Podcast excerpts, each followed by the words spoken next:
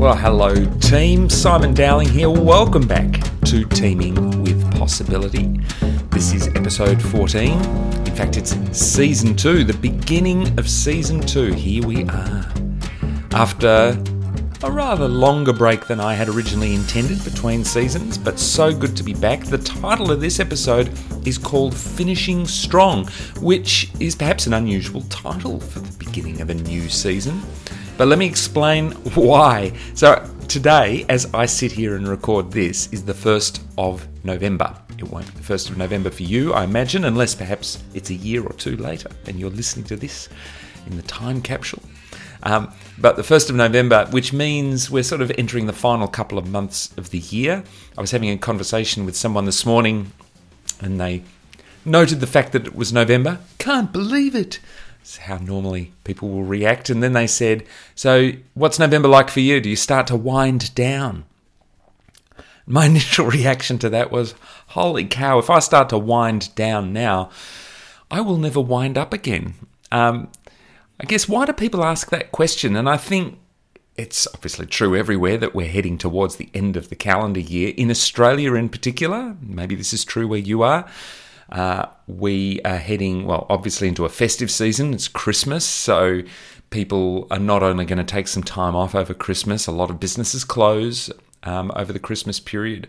Um, there is a lot of celebrating that goes on, parties, lunches, both in a work context and at the weekends in a social context. But the other thing about this time of the year is people kind of are thinking of their summer break. And the summer break here in Australia, a lot of people stop before Christmas and really don't pick up again properly until late January. There's sort of three or four weeks where people are very much in summer mode, the summer holidays, um, much like it is in the US in the middle of the year, around you know June, July. And so, with that prospect in mind, people can see the the finishing line in sight, as it were, and then you couple that with the fact that for a lot of people, there is a sense of tiredness. There's a sense of people feeling fatigued. And I wonder if this is the case in your team. Has it been a big year? Has it felt like a real marathon? Has it felt like it's been intense? Because that's what I have heard a lot of people reflect on when they talk about this year. And if you couple those two things, well, then what starts to happen is people can't wait for the break. And so the idea of winding down is a very um, appealing idea. But what does that mean for us if we are in teams and why this then idea of finishing strong? I'm a big believer in the idea that how do we want to finish it? I don't think I want to finish on a whimper. I don't want to finish with a, a fizzle. I want to finish and treat this as an athlete might, that explosive final sprint. I want to finish this as I would intend to begin the next year. And if we're not talking for you about the you know end of a year, because depending on when you're listening this to this, this conversation is equally relevant if you're thinking about the end of a project, the end of a job, the end of a program, the end of a quarter, uh, the end of any phase of anything. How I choose to finish matters because it sets us up for the way I begin in that next period, that next phase. So if you're in a team, I really want you to be thinking about how are we finishing? How do we do finishings? And if you're the leader of a team, I think this is a really important conversation to be having with your team. So let's let's dive in and have a think about what this looks like for you. I think there are three important things to think about when we talk about finishing strong. And I, I really think there's an energetic piece to this, a piece that says, as I finish, I want my chest to be out. I want to feel proud. I want to feel excited and enthusiastic about what we did this year and a sense of anticipation and excitement about what lies ahead. That doesn't mean we shouldn't take a break. Of course we should. We shouldn't take a moment to pause and reflect. Of course we should but let's set ourselves up for a strong beginning in that next period. And I think there are three things that teams who do this well get right. And these are certainly three things I'm thinking about in the context of my own team because I know I am someone who can very quickly go, oh gosh, a break, how nice. And then the prospect of that break starts to creep into the energy of everything that you do in the lead up to it. Um, I think the first thing is to take the time to paint a really clear picture of what lies ahead on the next horizon. So, to sit down for yourself, but to pull your team together and have a conversation about what's the longer term game for us. And let's remind ourselves what lies ahead when we come back in, so in this case, the new year, or when we come back in the, in the next quarter, or when we move into the next phase of work. What does success look like for us? What are the things we really want to achieve? And perhaps most importantly, what are the what's the impact we really want to have? And that then allows people to have a conversation about what are they most excited about in that. What are you looking forward to? Which is a great bit of language to be using here is what are we looking forward to on the other side of the break? Um, what are we looking forward to on the other side of the pause? What are we looking forward to in the next chapter?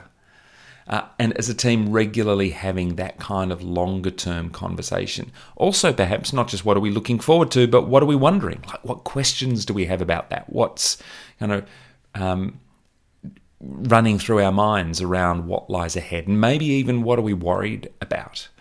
So that we can face those with positive energy, we can have an open and honest conversation about that. What's unclear to us so that we can clarify and crisp up that picture of what lies ahead. So I think a big part of this is having an eye on the next horizon. I think the second aspect to this is taking time as a team to recommit to what matters most right now. So if I think of the next six weeks, and really in practical terms, it's only another five, six weeks of the year left as I sit here and record this. I start to think to myself, do I and my team have a really clear picture of not only what do we want the beginning of next year to look like, but what are the most important things we need to and want to achieve before we finish up? So, does that conversation require us to say, okay, let's let's imagine for a second it's the you know, pick a date, the 24th of December. It's 12 o'clock. We're starting to get ready to finish up for the day so that we can have a bit of lunch and then sail off into the end of the year and take a break.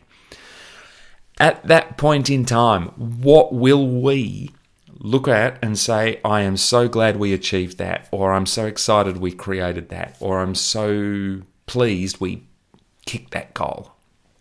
So, what are the things we really want to make sure define success for us before we finish this year?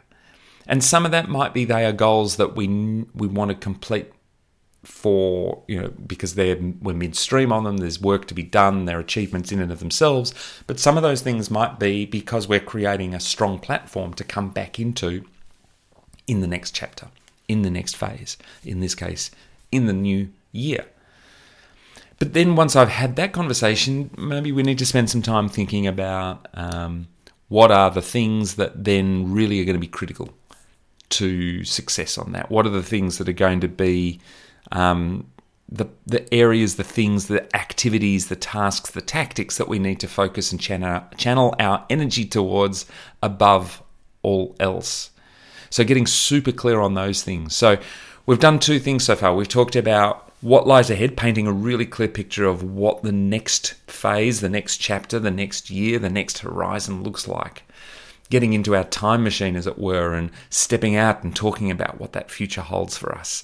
Now coming back to the present and saying, so given we've got five, six years, five, six weeks left in this period, this chapter, what matters most right now? What do we want to have achieved by the time we um, turn off the lights at the end of the year? And also, what what does that mean from a tactical point of view? So just redoubling our efforts around that focus. All of this comes down to focus and clarity of the picture and then I think there's a third thing teams need to be looking at at this point, and that is thinking about well, now, given that's the case, and given we've only got five, six weeks to go, or whatever period of time it is, how do we channel our focus? How do we channel our energy, perhaps more than anything? And the other word I want to use here is curate that energy. And I think this is where you've got to come back to the, the idea that let's get real. At this point in time, for many people, their tanks are a little bit empty. they are feeling energetically depleted. And then on top of that, you have this additional drain on that energy of um, end of year celebrations or there's other distractions. People are starting to think about planning for their holidays. Maybe they're doing Christmas shopping at the weekends. There's less downtime, there's less chill out time. So let's get real about the fact that uh, you know we've got perhaps customers uh, that we're taking out for end of year lunches. There's all these things that happen at this time of the year. And so we've got to get real and say, okay, how do we now hold energy for us to finish strong? As well as holding energy for all those other things. So, yeah, let's be having fun. Let's be celebrating. Let's be connecting as a team. And let's hold energy rather than allowing then finishing strong to become, you know, a second priority or to fizzle out. So, obviously for everyone there's a there's a personal factor to this that means do, do, i make sure i get enough sleep do i make sure i'm getting a good diet i'm not drinking too much alcohol too often during the week, if at all, in the lead up to Christmas? What's that going to do for my energy reserves that I'm getting out and enjoying and getting some exercise, enjoying the fresh air? Those sorts of personal and energy management things.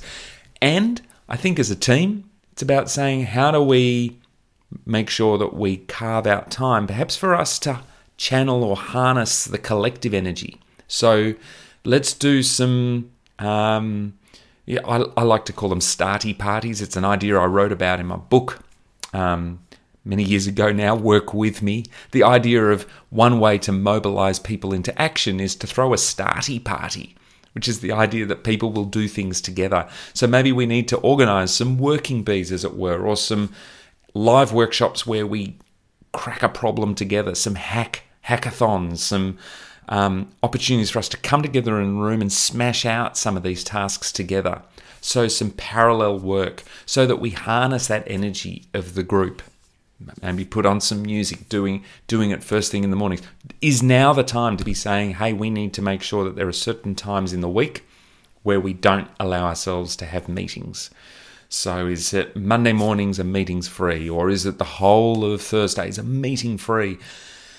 Where yes, we're inviting people to um, to collaborate and to work together on projects and so forth, but the idea of you know us getting then drawn into meetings that might then be distractions for people, let's let's hold them off for periods of time.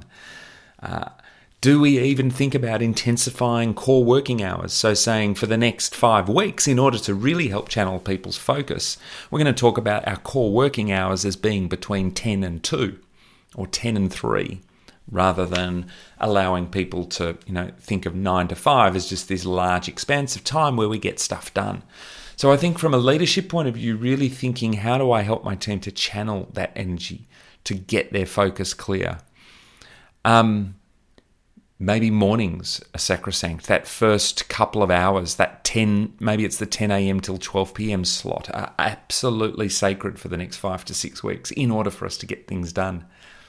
Part of it might be visualizing our progress and those goals that we want to hit and visualizing those perhaps more than ever. And then making some noise around the celebration of that progress and what we're what we're discovering. Maybe the frequency of team check ins should increase. We should be perhaps having a daily 10 minute pulse check with each other.